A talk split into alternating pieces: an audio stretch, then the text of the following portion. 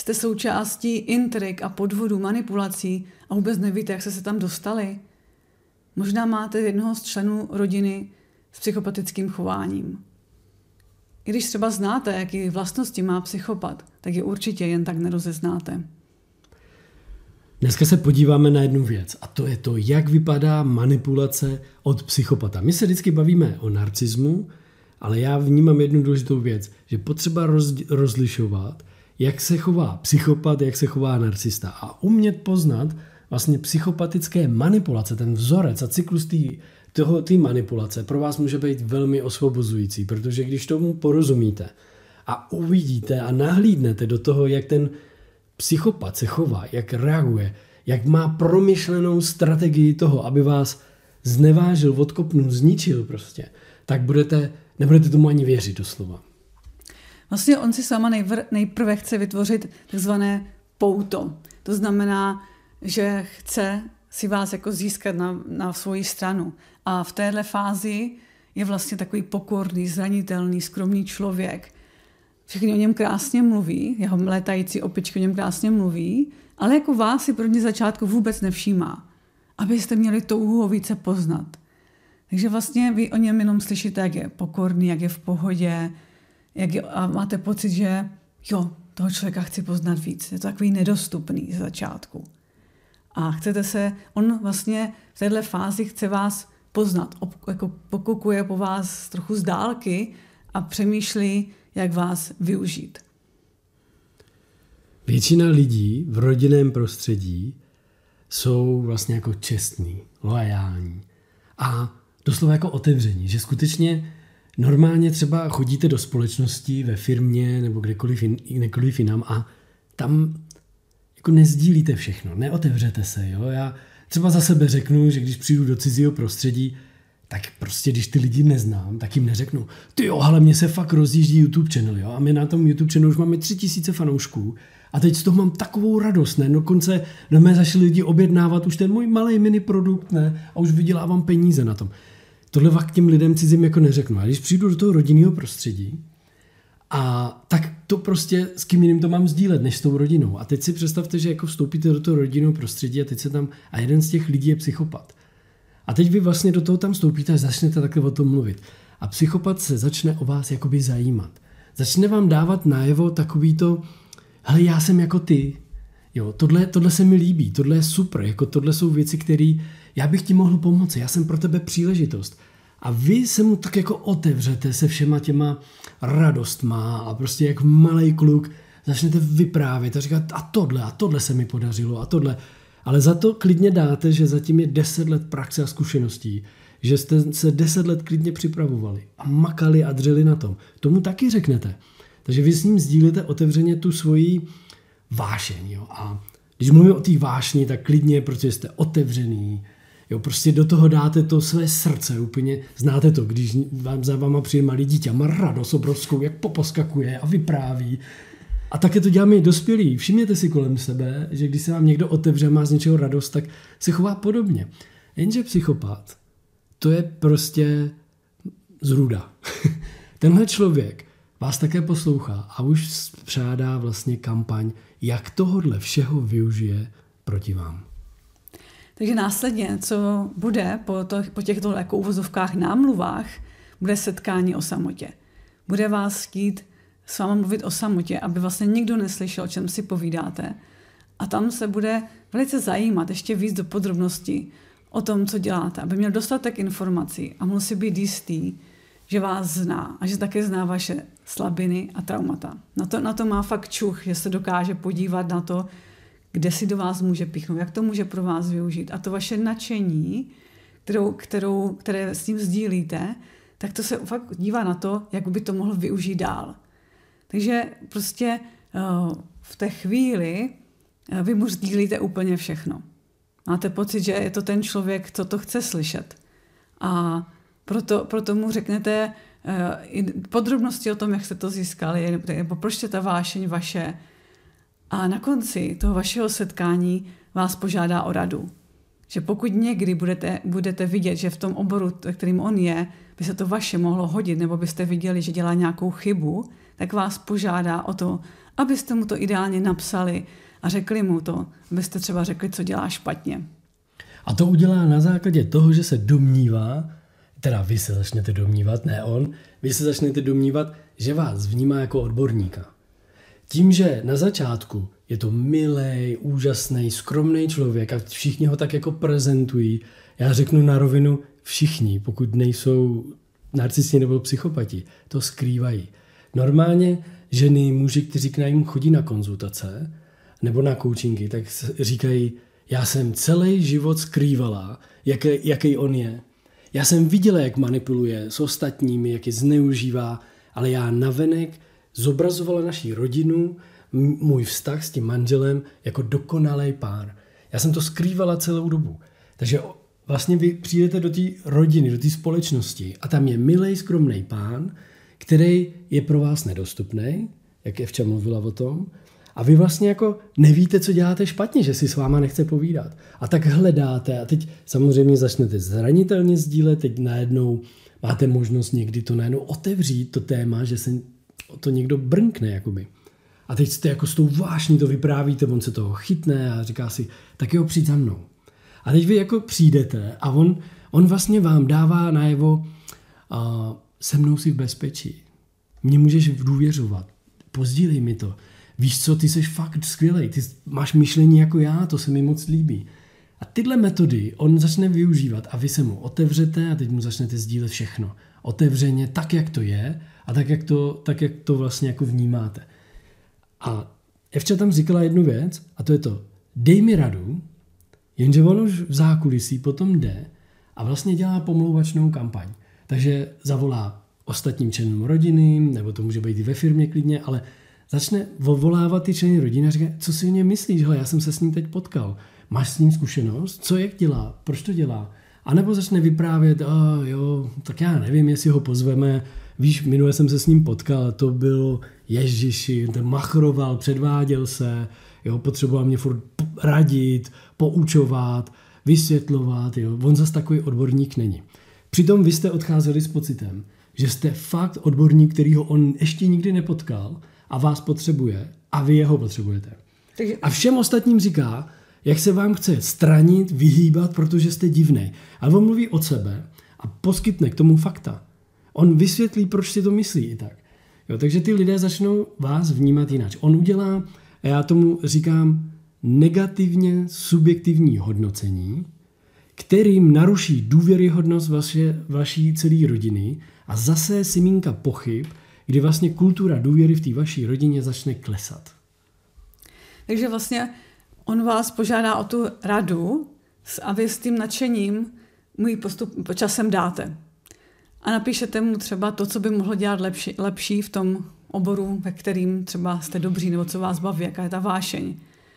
No ale tím, že mezi tím dělal tu pomluvačnou kampaň a pak přijde tenhle e-mail, na který tak dlouho čekal, tak ho pošle třeba celému týmu nebo v celým všem členům rodiny a začne, začne říkat, dívej se, on je fakt divný, on je fakt frustrovaný, on jako dívej, co mi to napsal, to je úplně nehorázný, co si to vůbec dovoluje, když on, jako když on jako vůbec není odborník. A přitom vy máte pocit úplně ten opačný.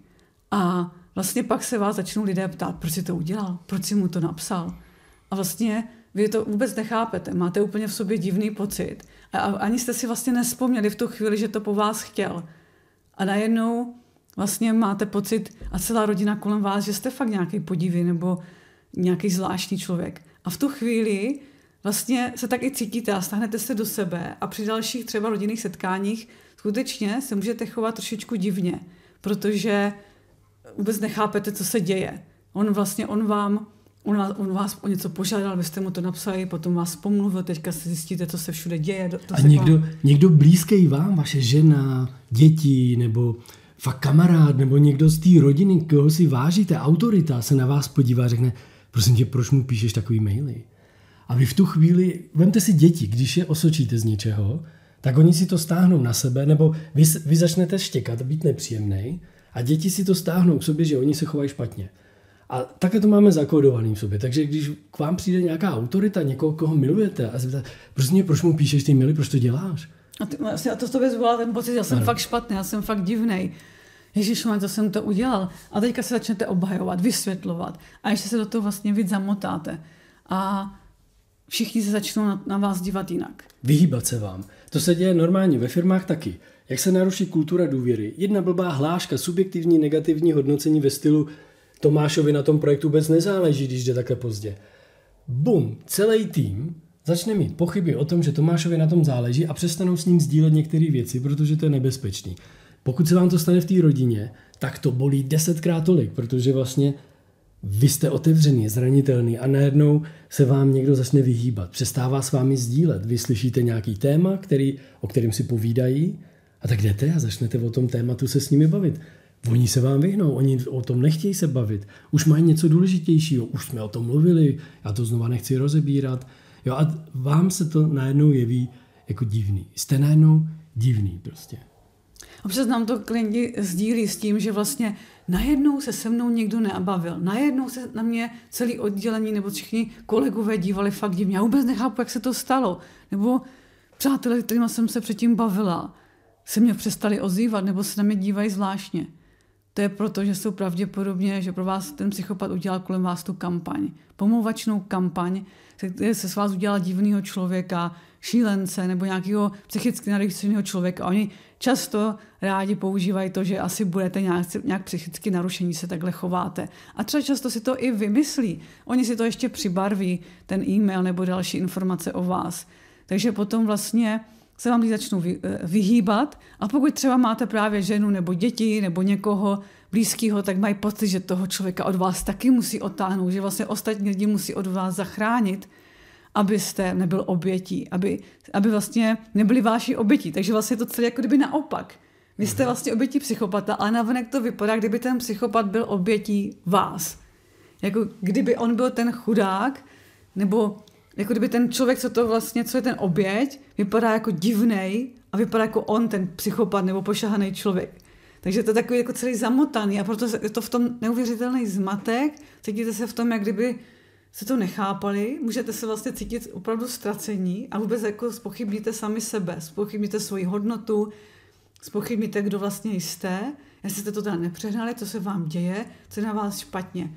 A vlastně pokud jste empatický, citlivý člověk, tak skutečně začnete hledat chybu v sobě, cítíte se provinile a, má, a možná uh, se dokonce zhorší vztahy třeba s vašimi blízkými nebo s lidmi, kteří jste předtím tu důvěru měli. Protože to spochybňování sama sebe vede k tomu jinému chování. Najednou nemusíte být autentický, když spochybňujete sami sebe a díváte se, co se tady děje. Já jsem asi fakt divný, ty, co jsem, co, jak se mám chovat nebo co mám říkat. Poslední fází vlastně psychopatického zneužívání a toho cyklu jejich je odkopnutí. Ale to odkopnutí probíhá většinou velmi promyšlenou metodou. To není ve stylu jako nezajímáš mě zmiz.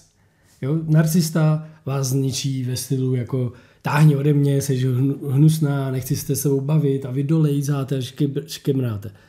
Psychopati to dělají trošku jinak. Psychopati jsou jako mistři strategie. Oni nemají výčitky vlastně vůbec jako svědomí a ještě nemají, jako se vůbec jako nebojí vlastně udělat věci, které by běžný člověk neudělal.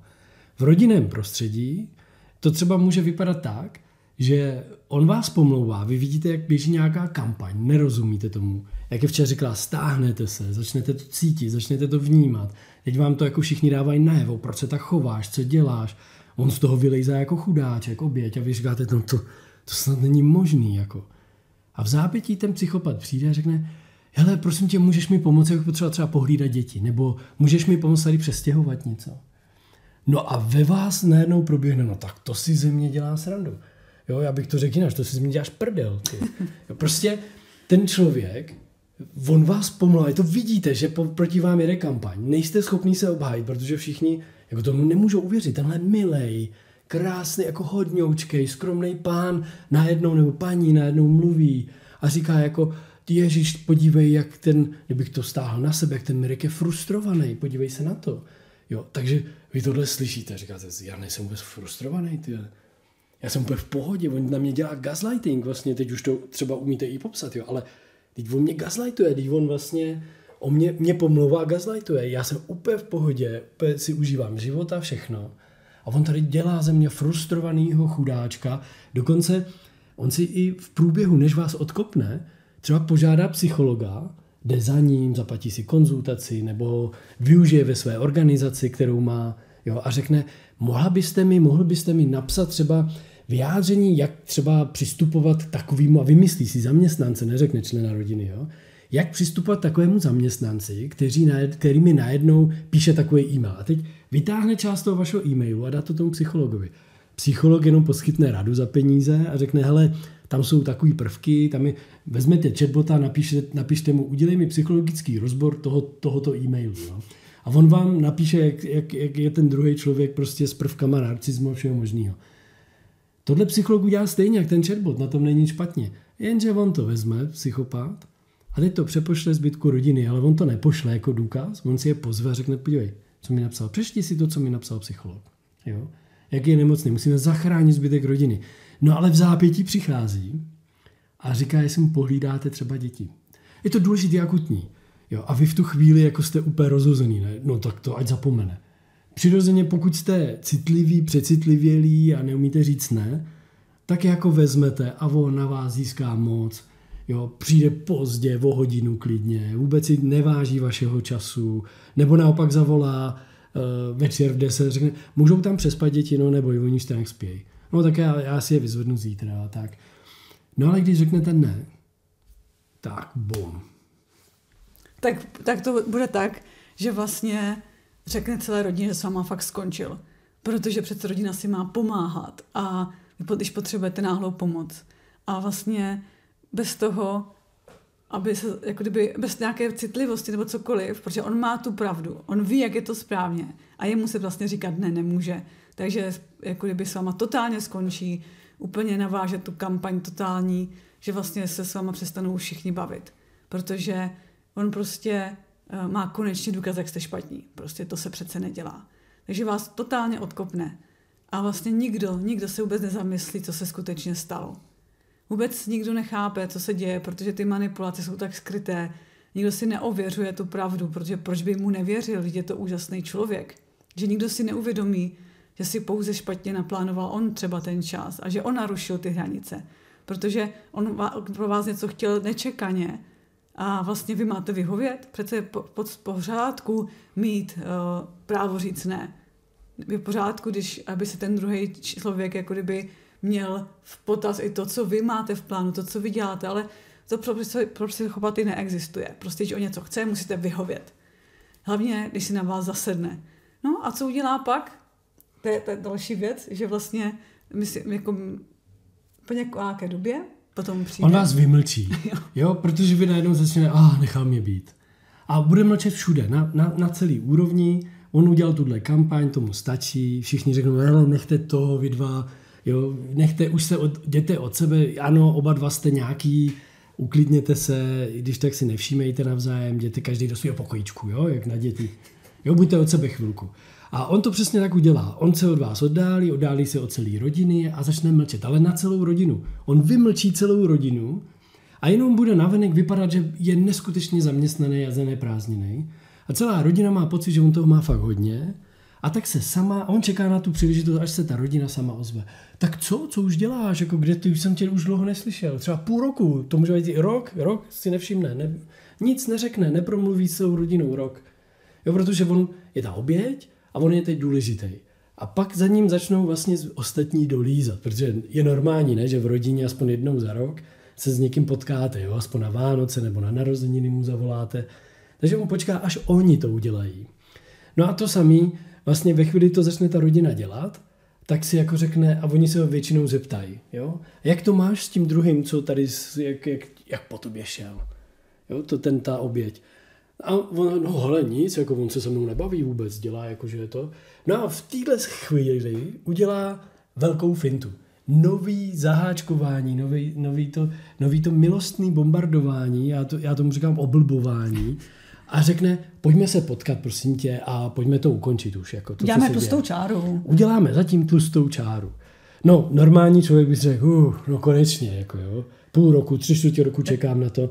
No konečně, jako. Tak pokud nevíte, a... že to je psychopat, tak jsme rádi, že jo? Ano. Když ne, neví, že to je psychopat, konečně se mnou se bude bavit, no tak třeba, třeba to bude zapomenutý, třeba už se ke mně bude chovat hezky a milé a konečně budeme mít moc hezký vztah, kdy on chce dělat tlustou čáru, to je skvělý přece, ne?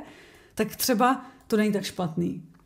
Člověk totiž, který není manipulativní, není psychopatický, tak tlustá čára pro něj znamená omluvíme se, uvědomíme si, že došlo ke konfliktu, vyčistíme nepořádek, který to způsobilo, jo, napravíme to, ukážeme rodině, že vlastně jsme došli k tomu té dohodě společný a změníme způsob jednání. Řekneme si, jak se, dohodneme se, ne kompromis, ale dohodneme se na tom, jak spolu budeme jednat. Vyslyšíme jeden druhýho a uděláme vlastně ten proces toho, jak řešit konflikty.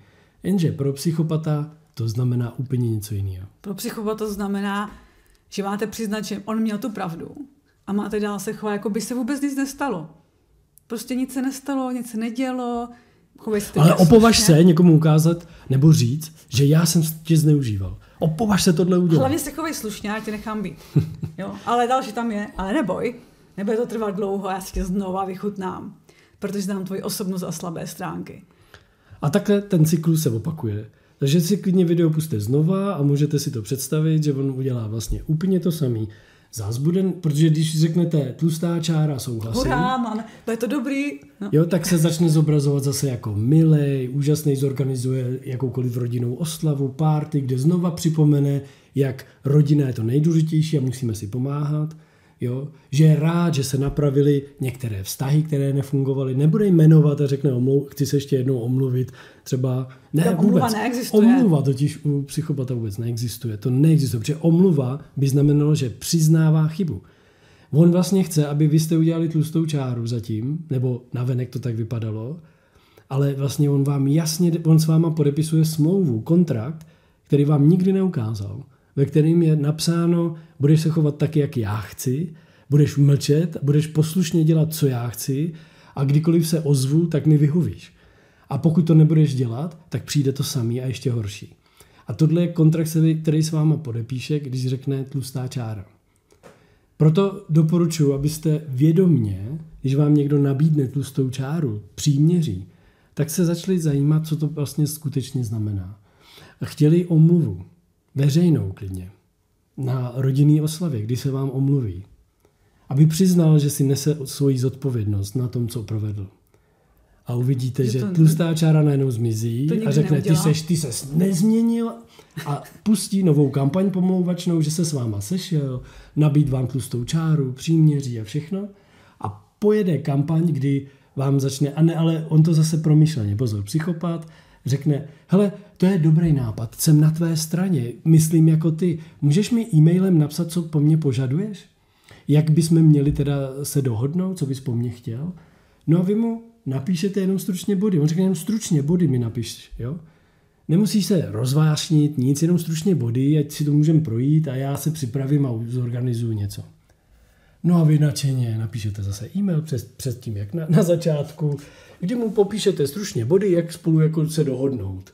No a už jede nová kampaň. Sleduj, já jsem mu nabídl tu čáru, podívej, nepřestává mě poučovat, má pocit nadřazenosti, důležitosti.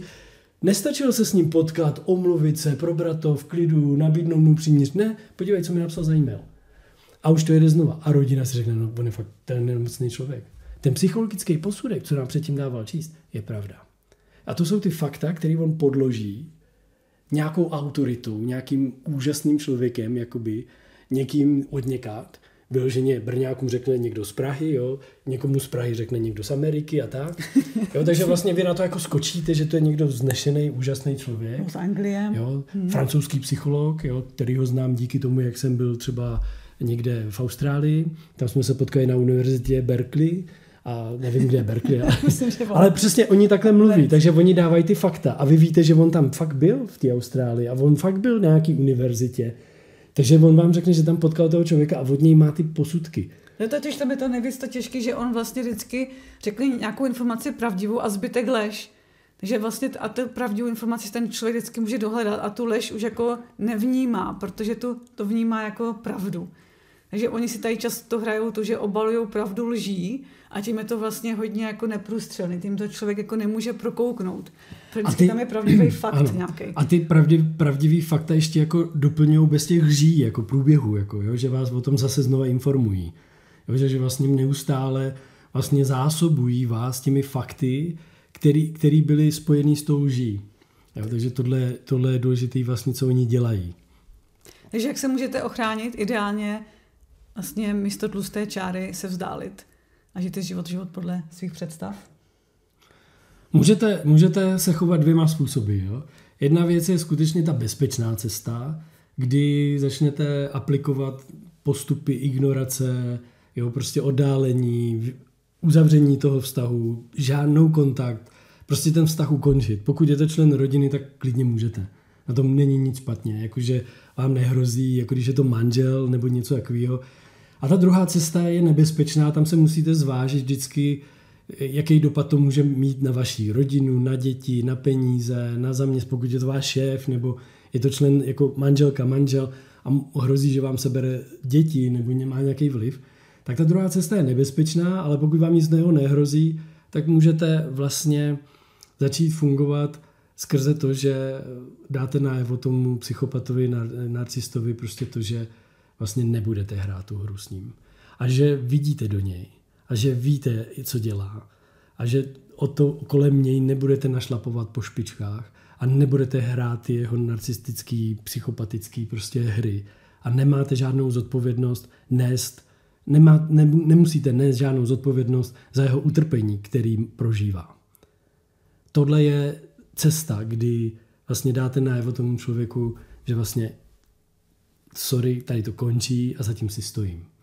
On vás už nechá být, jenže tam pozor na to, oni využijou všechny okolo k tomu. A vy si musíte smířit s tím, pokud to bude člen rodiny a vy se takhle pro, k němu projevíte, tak on zmanipuluje celou rodinu. Všechno udělá, on zuří, to má pěnu u pusy, zuří, oni to nevidějí, tak jo, oni ho vidějí jako chudáčka nebo cokoliv. A zmanipuluje celou rodinu, aby vy jste se v té rodině cítili úplně šíleně. A, ale když prostě víte, že jste zdravý, v pohodě člověk, že se vám daří, že máte všechno, co potřebujete k životu, tak vlastně i ta rodina si toho všimne. Časem, může to trvat roky klidně, ale ona si toho všimne, že tam něco není úplně v pořádku. Vy jste úspěšný, zdravý, vám se daří, oni vás občas někde potkají nebo něco a vy jste úplně v pohodě člověk a přitom tam běží pořád neustálá kampaň a pokud se náhodou, oni to rádi ty psychopati dělají, pokud se náhodou setkáte s nějakým členem rodiny, on se to dozví, tak v zápětí tam jede a znova zahájí svoji kampaň. Jenže to pak už nefunguje. Aby měl všechno pod kontrolou. Takže co je nejdůležitější je opět pracovat. Ano, to se chtěla pracovat jako na svém uzdravení a na svém sebevědomí, abyste věděli, co je ta pravda pro vás. Abyste dokázali žít život podle svých představ a nebyli obětí jeho. Protože buď jsme tvůrci svého života a žijeme svůj život podle svých představ, anebo jsme oběti jiného člověka, situace, okolností a žijeme v tom přežívání toho, jak to mám vydržet, jak to mám přežít. A to není potom moc jako příjemný život. Takže vystupte z téhle hry a začněte si žít život podle svých představ. A možná to bude znamenat ztrátu pár lidí a je to často bolestivý, ale je to jedna z cest. Ale ztratíte jen ty lidi, se kterými nemá smysl stejně být ano, na té cestě. Jako spousta lidí, kteří se uzdravili, tak si uvědomili a s námi to i sdílí naši klienti, říkají, ty já jsem si jo, nedokázal, nedokázala představit, že bych jako neměla tu součást téhle rodiny, že by ten te, teta, strejda, bratranec, že bych je nikdy už neviděla, nikdy se s nima nepotkala. Jenže vlastně pak žiju několik let bez nich a říkají, hele, mě to vlastně vůbec nechybí. A tedy se s nima potkám, oni se nezměnili, oni pořád na mě koukají divně. A já teď vidím, že jsem je fakt nikdy nepotřebovala.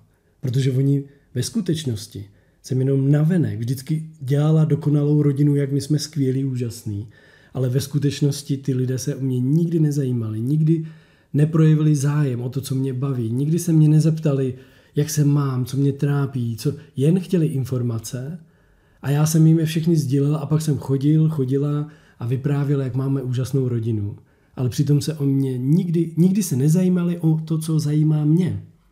A když náhodou to bylo, tak mi, řek, tak mi řekli, že oni jsou na tom líp než já třeba. Jo, a nebo, nebo mě ponížili, nebo to snížili, nebo a já jsem děti, to je nějaký tady. A to, když si uvědomí ty oběti vždycky, tak říkají, hele, já vlastně nepotřebuji tyhle členy rodiny. Kdybyste vlastně byli trošku jenom zdraví vlastně sami se sebou, kdybyste se jenom napojili a byli pohodlní, jo, buďte pohodlný, prostě proč bych se scházel s někým, kdo se o mě nezajímá, kdo mě jenom přidělává problémy, starostí a Vy nemůžete být sami sebou, vy se musíte přetvařovat nebo jako být jako, jako kdyby přizpůsobovat se neustále tomu, co se tam děje. Tak to je, není, není příjemný. A vlastně tam, kde nám není příjemný, kde se musíme potlačovat, tak často jsme tam ze slušnosti. A to je, vždycky říkám klientkám, tak vám někdo nafackuje a vy tam ze slušnosti pak přijdete, jo, protože ta manipulace totiž, jak není fyzická, tak jako si myslím, no tak to se přece dá vydržet, ale to bolí. Ta psychická manipulace, ta psychické týrání bolí mnohem víc a má mnohem větší škody na, na vaše zdraví dlouhodobě, než fyzický, fyzický jako bytí. Takže vlastně uh, nepodceňujte manipulace.